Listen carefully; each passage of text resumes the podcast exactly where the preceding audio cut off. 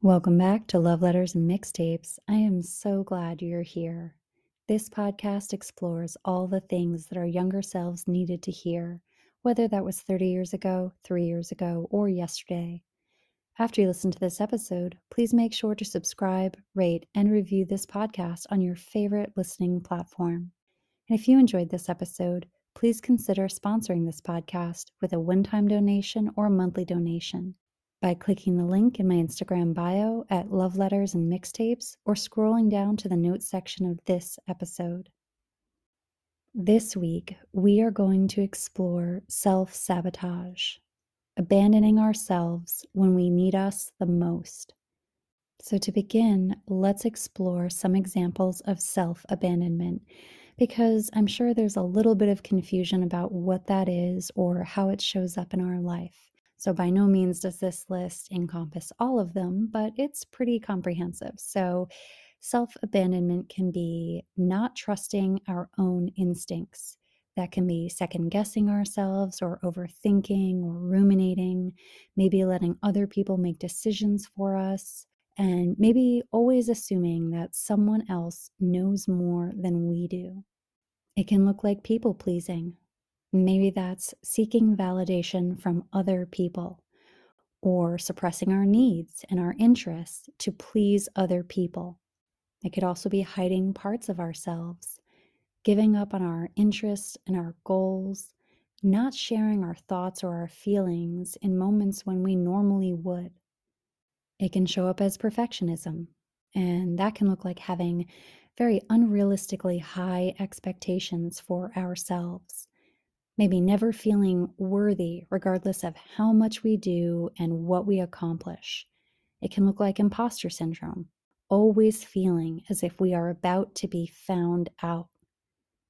Maybe it shows up as self criticism and judgment, saying very hurtful and mean things to ourselves when we don't meet our own very high standards, almost speaking to ourselves in a way that we would never speak to anyone else. It can also look like not honoring our own needs or not recognizing that our needs are valid. And that causes us to fail or not practice self care, or maybe feel unworthy of self care. Maybe it's suppressing our feelings, pushing away all those uncomfortable feelings through things like denial or substance use or avoidance or overindulging in something that you know is actually harming you. Maybe it shows up as not acting in accordance with our values or doing things to please others, even if they go against our own beliefs and values, surrendering our integrity. It can show up in codependent relationships where we focus on someone else's needs, wants, and problems and neglect ourselves to the point where it impacts our functioning. And lastly, maybe not speaking up for ourselves, not asking for what we need, not setting or enforcing boundaries, or allowing people to take advantage of us, not advocating for ourselves, not showing up for ourselves, or not trusting who we are or what we know to be true.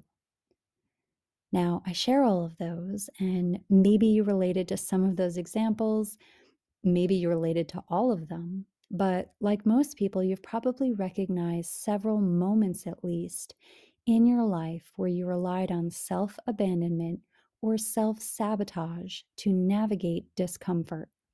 And in this episode, I am doing that thing that we are always subtly told never to do. I am talking about us reflecting on our own feelings and behavior and not doing so in a way that is extremely congratulatory or extremely punitive and shaming, but in a way that we can rely on through using consistent discernment. And I want to highlight that so much of the media that we consume, even social media, is constantly encouraging us to point fingers and to look outward to focus on identifying the flaws or the red flags of other people or to inventory what they have done wrong to us, how they have failed us, and to assign them names or characteristics or even a diagnosis. And a powerful and almost intoxicating tool in self sabotage and self abandonment is focusing all of our attention and energy on others. I've shared on this podcast before, and I'll say it again that this can be extremely helpful in waking us up to the reality of our experience when we are in danger. Absolutely, that happens. But this can also turn into distorted thinking and distorted perception if we are always facing outward, always looking at others, instead of pausing and doing a personal inventory about how we are showing up in situations, in dynamics, in relationships, and even in our own self talk or self assessment. So, the distortion I'm referring to is this idea of self protection. If I can diagnose you, if I can point a finger at you, if I can separate myself from you, then I'll be okay. And when we continually build muscles of self empowerment by looking outward instead of building ourselves up and looking inward, we place ourselves at the mercy of others, which is pretty much the opposite of something that we are told is intended to lift us up or empower us, it can actually really harm us in the long run because we aren't developing those muscles of looking inward and checking in with ourselves physically, mentally, spiritually, emotionally.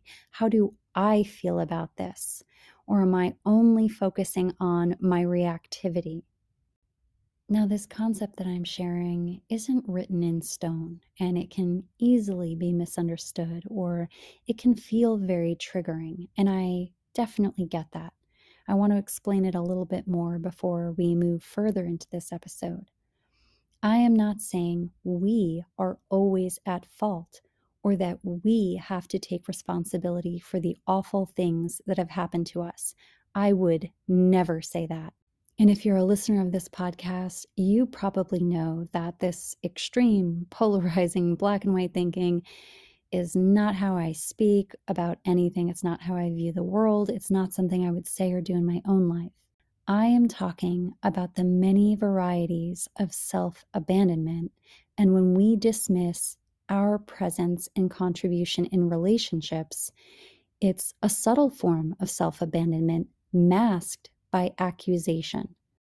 In no way am I saying that we are always kind of sort of to blame in every situation. You know, I hear that in a lot of healing or wellness circles, and I actually don't agree with it.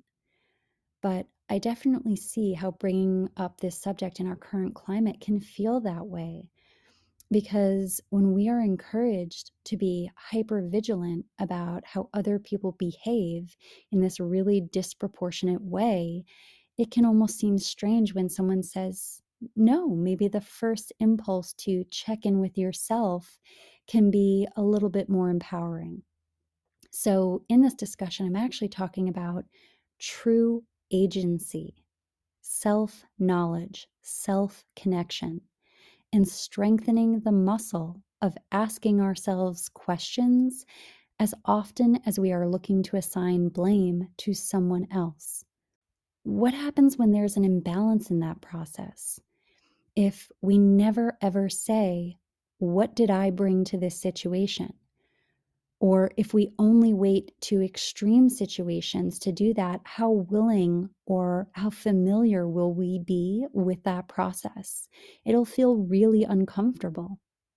And if we never ask ourselves, where have I been disingenuous or manipulative or fearful or avoidant or lied by omission? Then I am only pulling evidence from one side of a story and crafting an entire narrative around that, which then directs my actions. There's another important point here, and it is often overlooked or misconstrued, and that is we can ask ourselves about how we showed up or what we think we did wrong or how we contributed to a difficult situation. And the answer can be, you did nothing wrong. So that is absolutely a possibility. And it being a possibility shouldn't prevent us from getting into the habit of asking ourselves those questions, of doing those inventories, of reflecting on who we are and how we show up. But if we never ask, we'll never know. And if we don't get into the habit of asking ourselves the same questions that we would point towards someone else or the things that we would accuse someone else of, then we actually miss out on learning a lot about ourselves, learning about our strengths or our positive qualities or how we've grown or evolved and all that we do bring and offer in situations. And you never know. Maybe we develop this habit of doing a quick, on the spot personal inventory, always bringing it back home and back to us first. And then we find something really surprising. Maybe we find that we are routinely relying on the same character defects or the same self sabotaging behavior, just in different situations with different people. And how empowering would it feel to recognize this pattern within ourselves and to do something about it? To bring that awareness into action the next time we find ourselves in a similar situation. And the best thing about this is that this can happen in any dynamic, in any situation. And so, if you are interested in this practice of self reflection, I actually encourage you to start with a less incendiary situation by that, I mean maybe hold off on evaluating your most volatile or difficult or painful relationship. You can always begin building this muscle of discernment the same way you would build any muscle in your body. You can do this slowly in small, repetitive increments.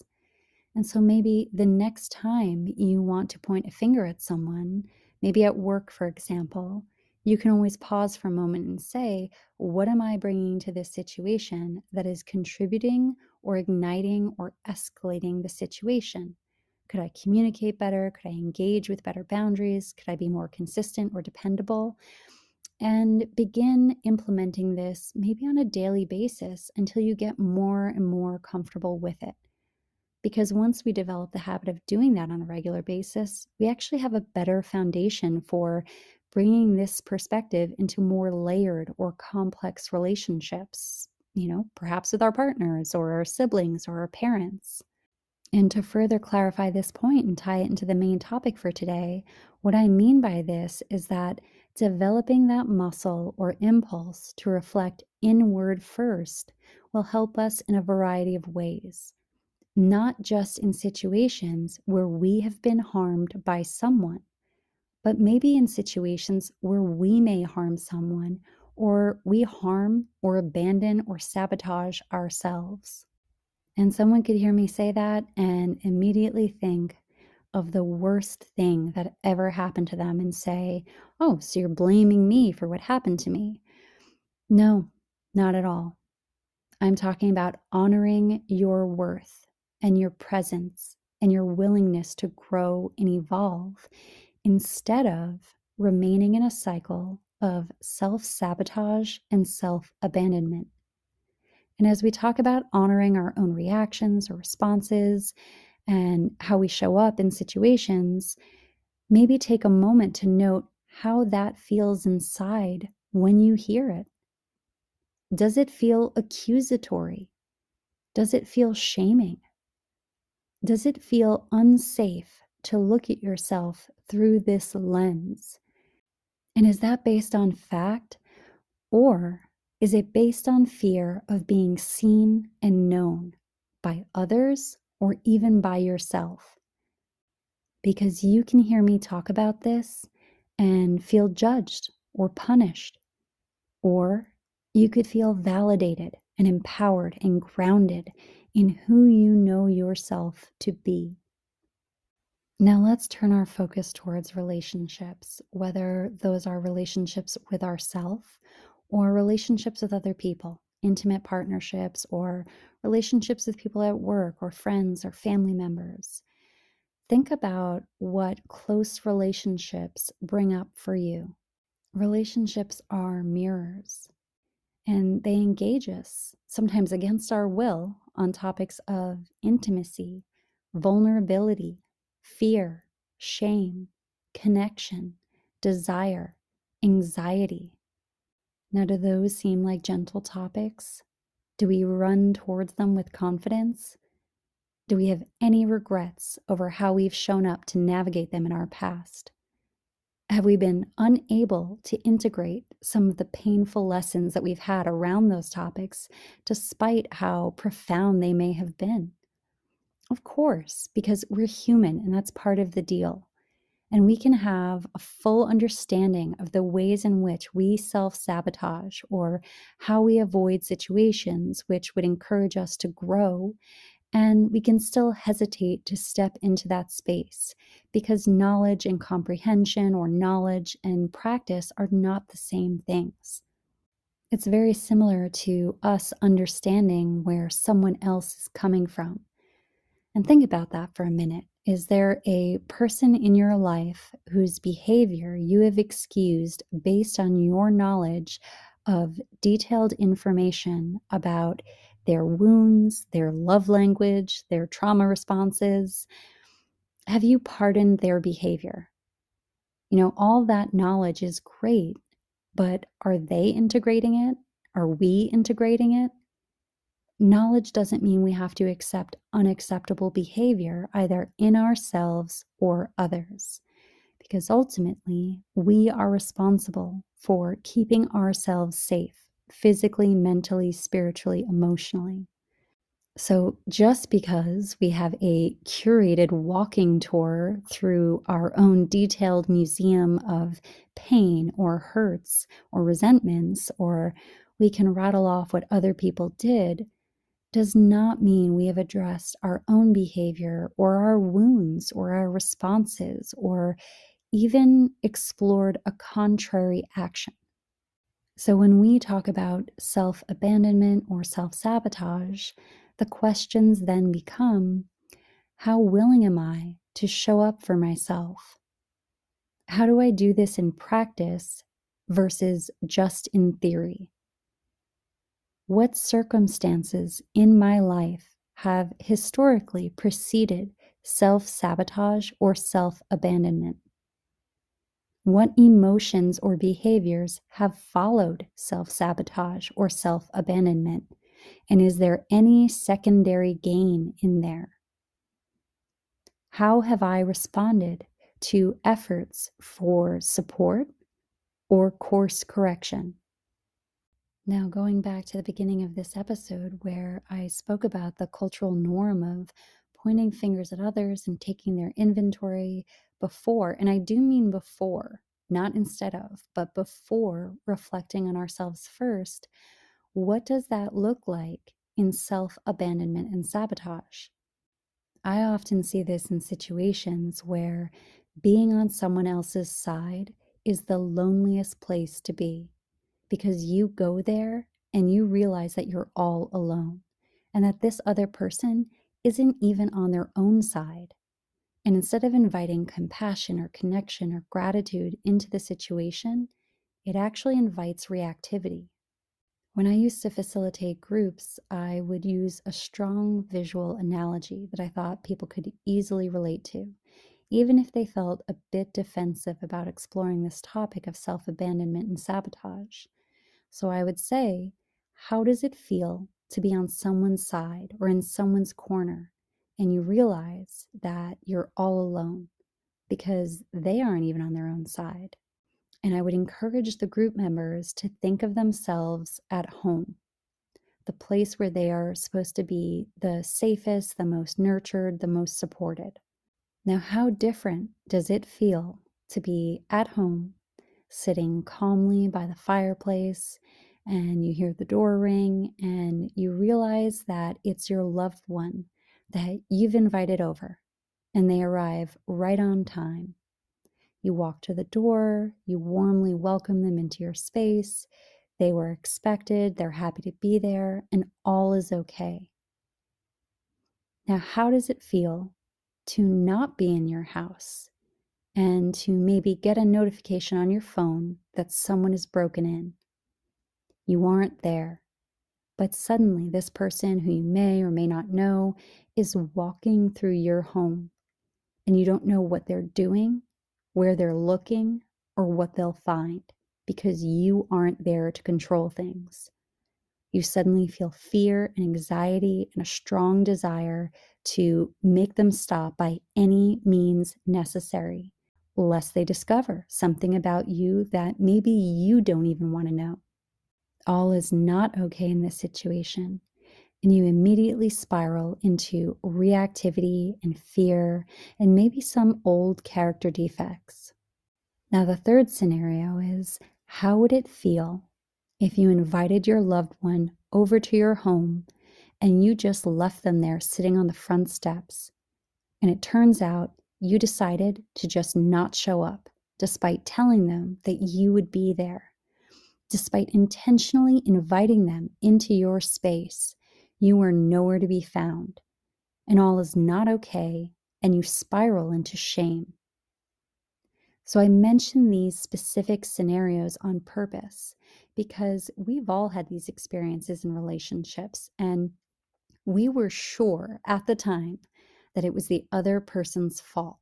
It made so much sense at the time, and maybe we even collected evidence as to why the other person was irritating us or nagging us or asking too many questions or wanted too much from us or couldn't just mind their business. When someone loves us or cares for us, and they show up for us, they stand up for us, they empathize with us or advocates for us, are we anywhere to be found? I encourage you to think about your own life when someone has really been on your side. Are you there with them? Can they find you on your own side? And what does that bring up for us when someone is on our side and we're suddenly confronted with the realization that maybe we haven't been on our own side? You know, what does that look like for us? Do we give up on ourselves before anyone else can give up on us? Do we feel violated by someone loving us, even with boundaries, or someone being on our side? Does this support feel like a break in a home invasion versus us welcoming a guest into our space? Do we invite people into our lives only to push them away? Do we set other people up to fail to mask our own fears of failure? Maybe you can relate to this experience through your relationship with a loved one who maybe unknowingly relies on self abandonment, and your consistent advocacy or empathy is triggering for them or even causes conflict. Maybe you recognize this self abandonment and sabotage in yourself, but you just don't know where to start. Maybe you really resonated with what I mentioned about setting others up to fail in relationship with you, and it directly parallels how you set yourself up to fail in this world.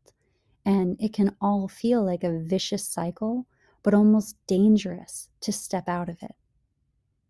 I think that this is a challenging subject to discuss because it is so layered, in the same way that our own realizations or accountability is very layered.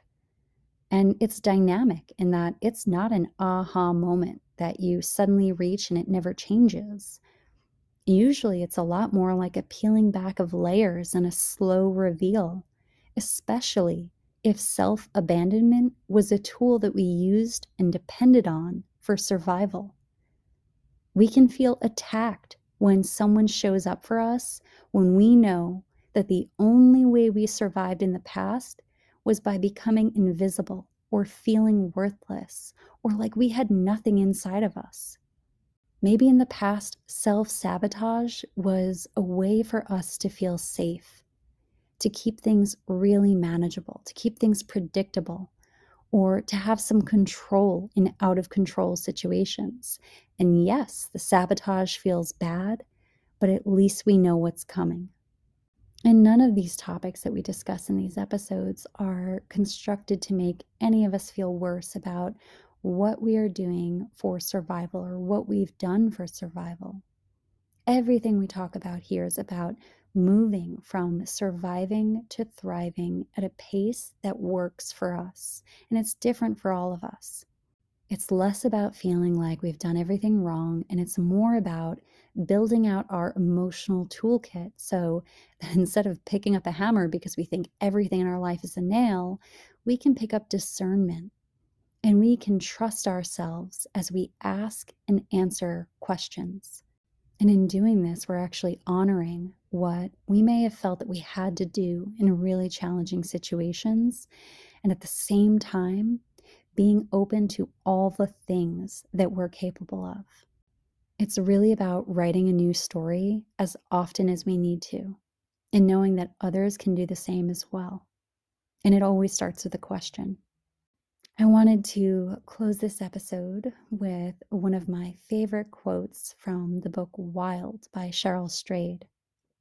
And she said, I knew that if I allowed fear to overtake me, my journey was doomed.